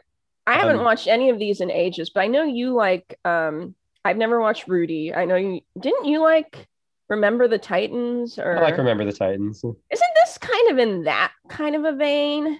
Rudy, Remember the Titans. I tend to think of October Sky. October Sky is up there as like one of my favorite movies. And... I'm smiling because I recently looked up October Sky because of something in my novel, and I, it's one of your favorite movies, and I've never watched it. Oh, um, oh, that's I've right. Watched, I always forget.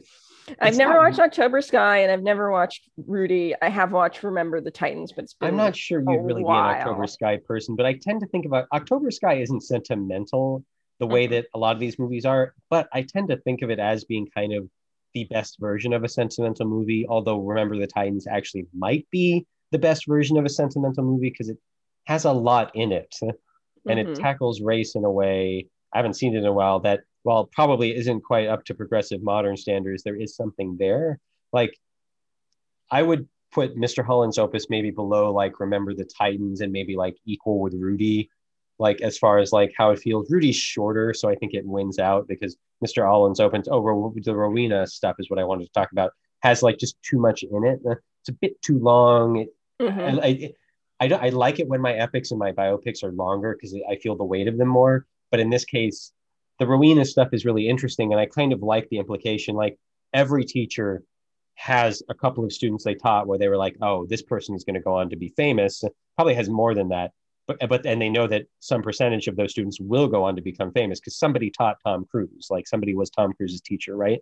right. And so, like, did they think Tom Cruise was going to go on to be a successful right. actor? So, I, I kind of appreciate that idea of Rowena. I just didn't get it. I wasn't really there for the like teacher student relationship thing. I, I don't, you know, I'm not against showing these things in movies. It just didn't really feel right to me. Like, yeah, anything. I'm not here to limit art or say that we should censor art. It felt out of place. Felt out of place. Also, just it was so long. Like we yeah. watched her sing all these songs, and I'm like, I don't want. To. Also, I don't like watching singing. But that's yes, you don't like watching me. singing. and my my biggest complaint with that is like it would belong there like way more if they actually put some sort of conclusion on it. Uh, like instead, we don't get anything with her after that. We don't know if she succeeded, right. if she failed. True. That part true. just disappears. And it's like if they actually wrapped it up, like maybe if she'd she, shown up at that thing at the end, it just maybe she, she wasn't there. I mean, I love yeah. that they had that clarinet player. Like I yeah. actually really like that yeah. that whole bit where it's like just play because you want to play. Like yeah, and like I like that that clarinet player went on to not be a musician. She went to be on to be you know a politician but apparently, you know, I mean, she can still play the clarinet, so she probably kept up with it to some. But degree. it was also about him making her feel important and like she mattered regardless of what.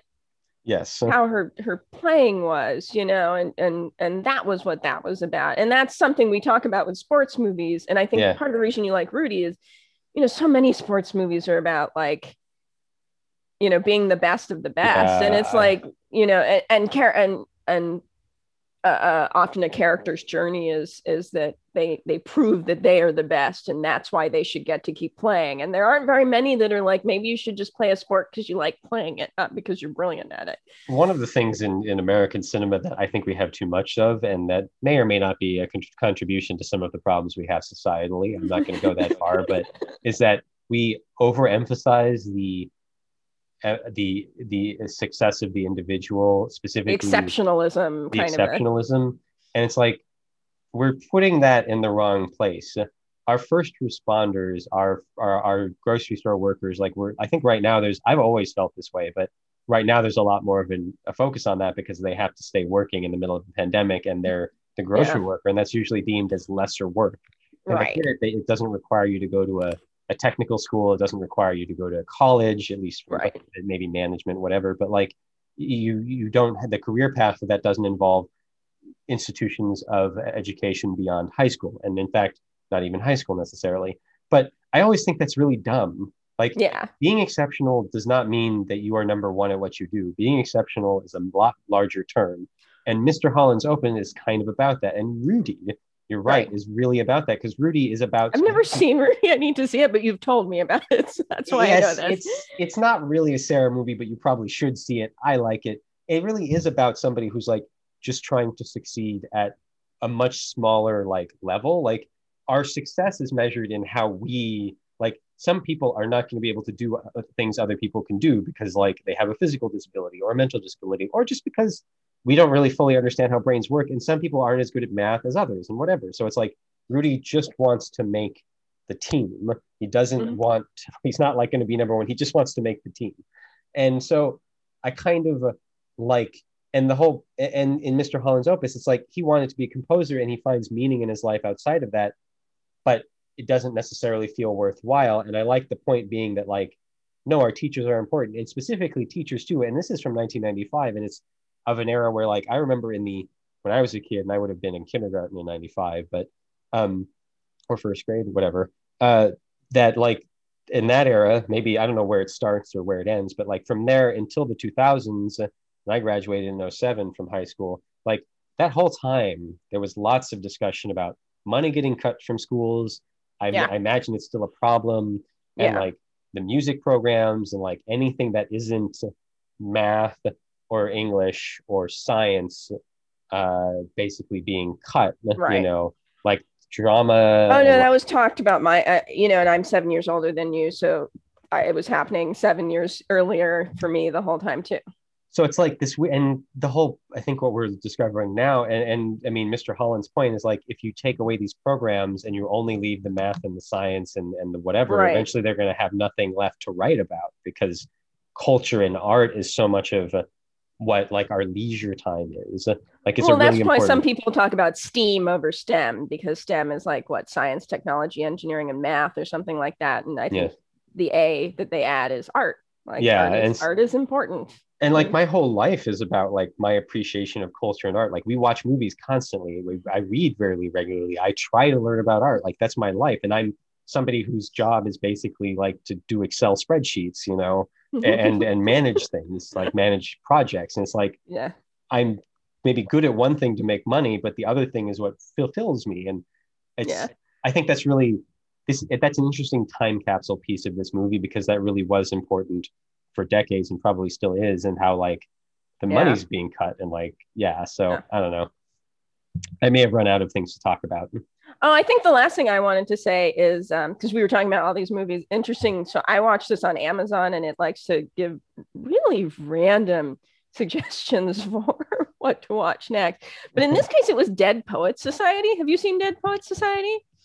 Never like maybe in I don't think I've ever seen it in like one. It's interesting. Sitting, I feel like Dead's Poets Society is the cynical version of Mr. Holland's opus, and mm. not in the in that the the ending is that a, a teacher doesn't make an importance difference in your life but um, just the way the teacher is ultimately the way things come down is is much darker yeah. Um, there's a lot more darker stuff and it's interesting to me as a culture again i have problems with mr holland's opus most mostly with the dialogue and, and just some of the on the nosiness of it but it's interesting that culturally we really do value these more cynical outlooks because at the same time as dead poets society has this darker view it's not like it's addressing race. It's about rich kids. Like it's right. just because it's kind of cynical and darker doesn't mean that it's really making that much bigger a statement. So it, it's just kind of because I think Dead Poets Society is more well regarded. Yeah. Um, and you know whether or not I, I can't say, but it was it was interesting to rewatch. Um, yeah, I forgot. Um, I had one other point to make, which is mm-hmm. I I didn't talk at all about the the cinematic nature of the movie, and it's well shot. It's pretty to look at, but it's not like exceptional to me really with how it's shot. It it's it's cut to it's like it's kind of. I mean, whenever maybe when I talk about it being a standard movie, I almost think about the filmmaking because like it's I don't really notice anything unique about how it's being shot. It's kind of just it's it's well done. You get all the angles right. You do some neat little edits here and there the way we montage through time is kind of fun. If a little, I don't know that perfectly fits, but it's pretty neat. And the music is done by someone named Michael Kamen, who it looks like has done a number of had done a number of important scores. And weirdly, I liked a number of the a lot of the music in the movie, and yet at the same time, I was like, I get it that this is a movie about music, but can we play a little less music? Like, I meant the scores. I mean the score specifically. Like I like halfway yeah. through it, I was like, Jesus, guys, I I'll, I'll, feel things. You don't need to push this hard with the music. Yeah. but I also have like the dialogue is a little has a few moments where it's not that interesting. Yeah. The the the on the nose nature of like some of this moments are a bit much. But yeah. yeah. It's ultimately an enjoyable movie. It's it's kind of a movie I can't really imagine coming back to. I'm more likely to watch like I don't know, probably remember the Titans or something more like than this. But at the same time, like you know, uh, it's a pretty solid movie. So if you're if you're into sentimental movies, especially, like I would totally. If you're needing a feel good movie, if you're yeah. feeling like your life has no relevance and you just want to watch something that kind of reminds you why our lives have relevance, it's not a bad pick. I, yeah. I'm not looking for that that often, to be honest. no, this is really not like this is not you're in my wheelhouse, but occasionally this is something we. I, I cried at the end, man. I was like. you know, I I got teary and was like, "Oh, I've got all the feels in my chest right now." Okay, so let's do our uh, our wrap up. up. So I haven't actually watched anything new since the last time we did a wrap up because I've been so busy. I only watched the movies I needed to watch for the podcast. Um, right, and we haven't talked for two weeks, and yet you still you're still. Yeah, yeah. What do you mean two weeks? I, I'm still busy. You, well, no, you still because you you potentially have two weeks of movies to talk about. oh, about. potentially have two weeks. Yeah, but, but both was... those weeks you haven't really had anything. No, I've I've watched a couple movies, and and uh, oh, should I? I'll go first, I guess. Um, yeah, go for it. I watched Bringing Up Baby, which I did right towards the beginning of when we started all this rom com stuff, um, because I just had never seen it from beginning to end. And it's not a Theo movie, but I enjoyed it. It has some really good lines in it. Uh, not sure. I Katharine Hepburn doesn't work as well for me as a romantic lead. She works better as a dramatic actress for me. I don't know why, but I still like Bringing Up Baby. Cary Grant is great. This is part of your understanding rom coms as you get. Yeah, it's like extra credit that I did for it. It also has the scene where um, Cary Grant goes, uh, "I just went gay all of a sudden," which uh, is was in a number of documentaries I watched recently about um, the LGBTQIA experience so that was that was fun. I watched Yentl, which for the life of me I don't fully understand why, but I loved. Um, I don't know anything about it. I've never watched it, so I have nothing to say. I I, I, I want to basically it's a, it's a, it's a musical about a, a woman. I guess this is at like early 1900s, isn't it? I think that's when it takes place. Who maybe it's late 1800s. Anyways, um, who is is Jewish um, but doesn't really. I mean, she wants to get married and have babies, and she's a good, um, um, uh, uh, uh, like she wants to follow the the text, the religious text, the, the Torah, and but she's also really interested in religion. Her father was a rabbi, and they used to talk about it, and that's like a no no. And so it's a musical all about her. Like she like is pretending to be a man so she can go to a um, forget the name of it, what it's called, um, but an institution of learning, which is all about religion. And so it's like it's and so she's cross dressing and it's a musical and, and Mandy Patinkin's is this in one of those ones where she reveals being a woman by showing her breasts though because that yes, was they that, talk that about that in Disclosure. What was the I name think, of that? I think it's Disclosure. Like, why was that always the scene? Like, why? Yeah, did... yeah, I don't know, but well, I mean, uh, I don't know. Anyways, but like, if if if this is the movie you want, like if you want a movie about like religious belief and it's a musical and there's cross dressing and something about fluid like love and loving multiple people, multiple genders and whatever and all that, like this is your only movie. There is no other movie. This is what you have. like there might be like one other movie out there that comes close to this or something, but this is it. This is what you get. And so I don't know. I just I really liked Yentl, and I have no good reason why other than kind of that. Um, I mean, I mean, it's also directed by a woman um, who I guess was famously snubbed at the Oscars. So, like, I don't know. It's it's got stuff. Yentl's interesting. I watched Godzilla versus Mechagodzilla. I enjoyed it. It was one of the fun ones.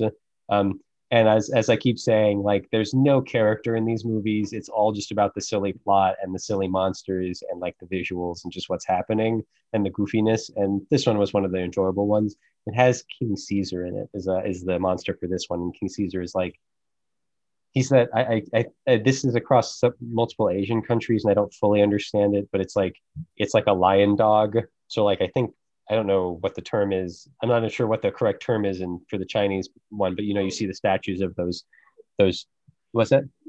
Fu dog, but I don't know if that's the correct term anymore. But fu dog maybe. But you know, you you have the stone statues, and they're usually holding a ball in their mouth or something. I think. Right. Anyways, so like that was King Caesar, and that was neat. And the last thing I watched uh, that I'll talk about is Wolfwalkers, which came out towards the end of last year. It's the same guy that or people that did um, Secret of the Kells. Yes, and there's another movie in between, but I forget the name of that. Um, it is really neat looking. I'm a little surprised this is not one on your list because it's 2D art and it's kind of different looking than some other stuff. Uh, maybe it looks different than Secret of Kells. I don't know. Okay, um, full confession. I haven't watched Secret of the Kells. I haven't watched this. I know I need to. The style reminds me of Cartoon Network stuff, like um, what are those the the Action Girls and Dexter Power, and Powerpuff, Powderpuff. Yeah, something about their eyes, uh, and this is not a valid reason not to watch a thing, but it is just I've always just looked at that and, and, and like something about it aesthetically doesn't please me, but I need to watch it anyway because yes, you're right. It, it really. I think if you once you see it in motion, you'll realize that I see I see what you're saying, but in motion, I don't think it really. No, this is like up. this is like an instinctual reaction that I'm confessing to, not like a like right. I really like. Why didn't I like? I haven't watched it, so I can't not like it. I'm just right. saying I see that and I'm like, ooh, Powerpuff Girls. Like I don't want to watch, and nothing against the Powerpuff Girls either. It's just powder. not really my. I think thing. it's powder powder puff girls, but uh, whatever. I Powerpuff Powerpuff Girls. Yeah. It's... Oh, why do I think Powder Puff Girls? I don't know. Powerpuff Girls. I watched it as a kid. I watched some of those as a kid. That and Samurai Jack and Dexter and all that. Um, but anyways, Wolfwalkers, uh, it's pretty good. It's not new. It's not a story I haven't seen before, but it's done with a framing and a, a, a specificity of world placement that I haven't seen before. Um, good voice acting, got some really neat stuff going on. I don't know. It was really pretty. We uh, we put it on with the surround sound and everything, and it was really it was a really enjoyable watch. I'm kind of get why everybody's talking about it it's that thing where like every year at the Oscars, like a, a, Disney movie wins best animation because nobody watches animation except kids, I guess, because people yeah. are lame. And um, and the Academy is made up of a certain group of people. Yeah, and not that these things matter really, but it's more just like I, when these these are interesting metrics, and it's like if I were to go back and like I do occasionally just out of curiosity, like look at like what else was popular this year for the Academy voters, and it's like this would be one where it's like it's probably not going to win, but like this would be the one where I'm like, oh, this is really neat. This is better yeah. than the rest of it. So, anyways, Wolfwalkers. Well, I don't think his other stuff got nominated though because of how how how that tends to work. But I could. Be I yeah, I, I don't. Yeah, I, I can't even keep up with that. But it's just that's where how this feels watching it. But um, that's kind of it. I've also watched uh, some Stargate. We are nearing the end of season nine. um, and uh, I have not watched much else because I've been so busy. And honestly, I've been watching YouTube videos while I work, and I haven't really been in a place to watch TV. So that's it. What have you been watching? So I had like a little bit of a struggly drama watching time. I think I told you about it. I started two dramas. I won't name names, but both of them were just intriguing enough to hook me in. And then about seven and 10 episodes in, I was like, oh, this is not going anywhere I want to go. Like it's just it's just going to do this over and over again. And we know I like dramas being slow and dragging things out and so on, but I, I still have specific needs and wants and desires. So I dropped them both, which if you look at it, that's like 17 hours worth of stuff. And I was like, but the one of them was third, they might have both been 30 episodes long. So it's just like, I'm not to watch another it would have been what 40 hours for both of them? Like no i, I just couldn't. Probably. so that was that was kind of frustrating to invest that much time into it and be out. Um i did um okay i did i watched descendants of the sun which i sent you a lot of text messages about which was a very big korean drama recently that is the most blatantly nationalistic korean drama i've seen. He's a soldier. She's a doctor they're in a fake foreign country. It was it's interesting how uncritical the internet is about Korean dramas. There are people out there that are like hey, there's like no LGBTQIA representation. It's not like people aren't talking about it, but you go to the big review sites and they just, they're just cool. Like they don't, it's not even like I need them to say this is bad because of the nationalism or something, but it's like they don't even mention it. It's just kind of weird to me. Um, yeah. Almost the bigger problem though was that it, it was half medical show, half romance. So like it spends all this time setting up a romance and then gets kind of weirdly episodically medical. And then it just fizzed out for me. And I, I had trouble getting through the end of it. Um, I get why people like it. It's very high drama. The lead guy is like super good at his character. You kind of fall in love with him. Totally get why people are into it. It has silly drama stuff that I wouldn't mind if it kind of cohered better. Like um, he um, spoilers for Descendants of the Sun. He has a cardiac arrest and then he gets up and walks around after it's over, like immediately. And I'm just like, I don't, my medical shows can, the ones I've watched have been very silly. I think there are more serious, realistic ones too. But it's definitely like the Mitchell and Webb show level of like, and I'm okay, again, I'm okay with that for dramatic character purposes, but since the show is slowly falling apart for me anyway, I was like, no. like I was with you earlier when she started someone's heart by beating on his chest. That was fine, whatever. But now you've gone too far. So anyway, but I get why people like it. It's very, it's entertaining, and like I said, the lead guy is really good. Um, but um, more importantly, I found a really good boy love show. Um, it's Korean. Um, a lot of them are Thai, the longer ones. Um, but it's a web series, so it's really short, and it really just focuses on this introvert and this extrovert. And the introvert is it's called To My Star. The it's by actually a, a, a director and maybe a group that did another one that's a lot of people like that I've never watched. Um, it's an introverted chef and an extroverted movie like actor. Like he's and um it's fun to me because you really have to watch the introvert to see him falling in love. I find that a lot of times when you see introverts or when they do like gruff stern people it's like it turns out they're just a teddy bear and once you get to know them they warm up. It's like this guy doesn't and to me that's always a cheat a little bit of a cheat. Like Mm. This guy never really warms up. You actually just have to catch the subtle things that he's doing to figure out like what's really going on. And and I like that. And then the other guy is really charming.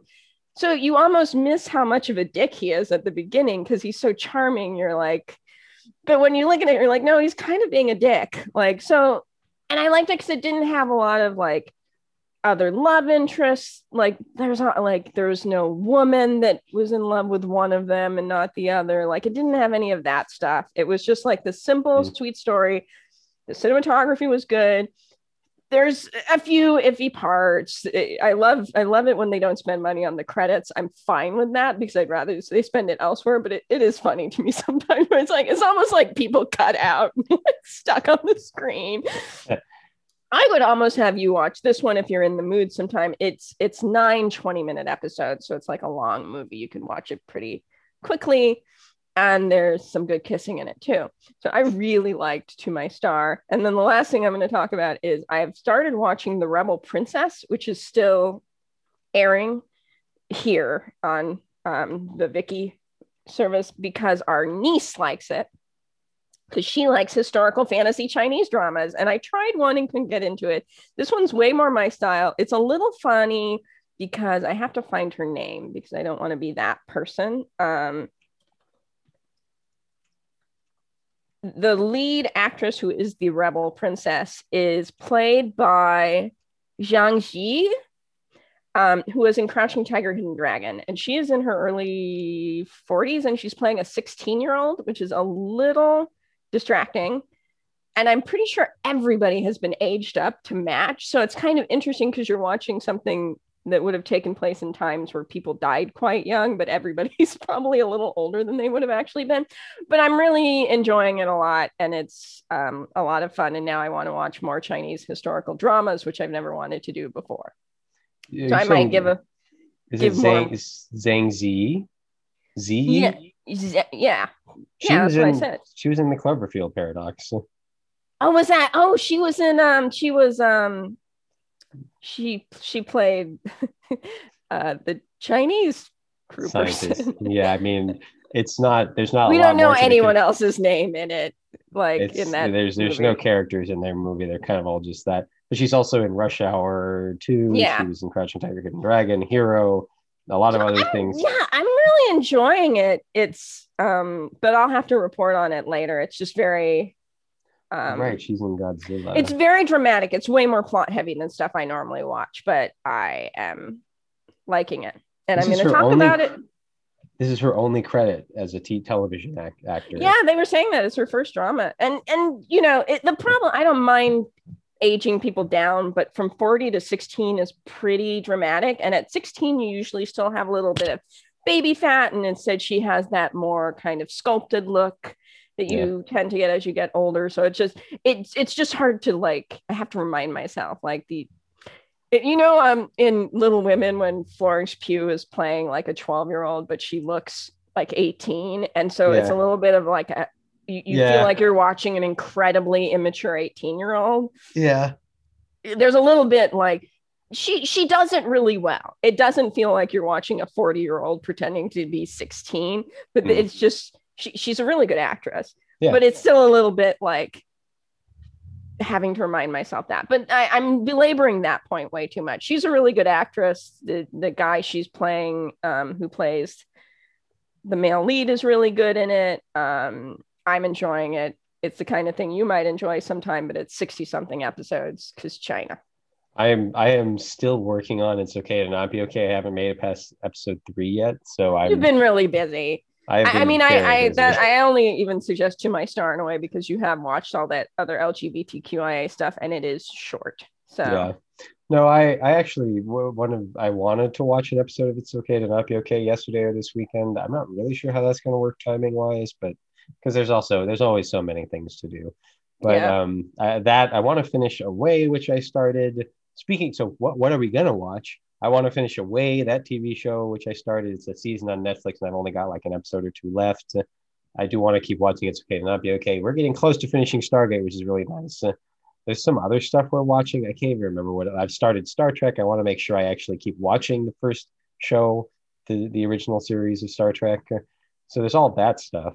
you've just been Um, so busy. I've just been so busy. I honestly Yeah. don't know what I'm going to watch with movies this week. We have one movie left in our Godzilla box set, the Showa era box set from Criterion, which is Terror of Mecha Godzilla, which I need to watch, and then I will have completed that box set and feel like I've done something, some big accomplishment. Meaningful with your life. All Yes. the Godzillas will meet you in the auditorium and tell you how important you were to them. I like that idea. Um, I want to do that, and I also want to keep watching the Japanese noirs. But yeah, I have no clue because I've been working like, tw- I've been working like seven till seven or eight in the evening, and it's just like I don't really want to do anything after that. So I actually like paying some attention to the movies. But but but for us, we are also watching The Quiet Man from 1952. Uh, which I, I who is in that? It's like John Wayne. No, who is it? Um. John Wayne. No. Yeah. Is it John Wayne? Look it up. I forget who's in that. Remind me. And we're watching Funny Face, which is Audrey Hepburn and Frank Sinatra, I think. Right? Who knows who's in any of these things? Yes, it's totally John Wayne and it's a John Ford film, and it may not be that funny, but we're gonna find out. Yeah. Um, and uh, I don't know. We're we're move, we're we're in the fifties now. Is basically what we're doing, and it's going to be that will be the the last week of February, and that will be our last week of um, Rom com. rom coms. So this Well, is- we're also going to watch His Girl Friday um, tomorrow with our mother, so that'll be another rom com for you to add to your list, which has Rosalind Russell in it, who I've Oh, kind of right, right, right. And maybe if we feel so inspired, we'll even talk about it on the podcast, but we will see. I guess one of us owes another movie because now we've seen Mr. Holland's Opus, but Yeah, but no. I, Well, you uh, wanted me to watch Skate Kitchen. I wanted you to watch Skate Kitchen, but yeah, yeah, Let's deal with that later. yeah, because I may not have time for an extra movie anyway. So uh, let's let's see how that goes. But that's those are that's my plans to watch anything. You're just watching more K dramas, right? But you know what I'm watching because it's Valentine's Day as we record. My Oh. Valentine wants to watch um, Synchronic. So we're oh. watch that tonight. Nice. I'm. But really other than that, yeah, I might end up watching more Chinese historical fantasy dramas. We'll see what happens. Yeah, I really want to watch Synchronic, but anyways, uh, speaking of, it's past lunchtime and it is also yeah, Valentine's I'm... Day, so let us be off with our lives. Hope you've enjoyed listening to this. Hope you had a great Valentine's Day. Uh, bye, bye, everybody.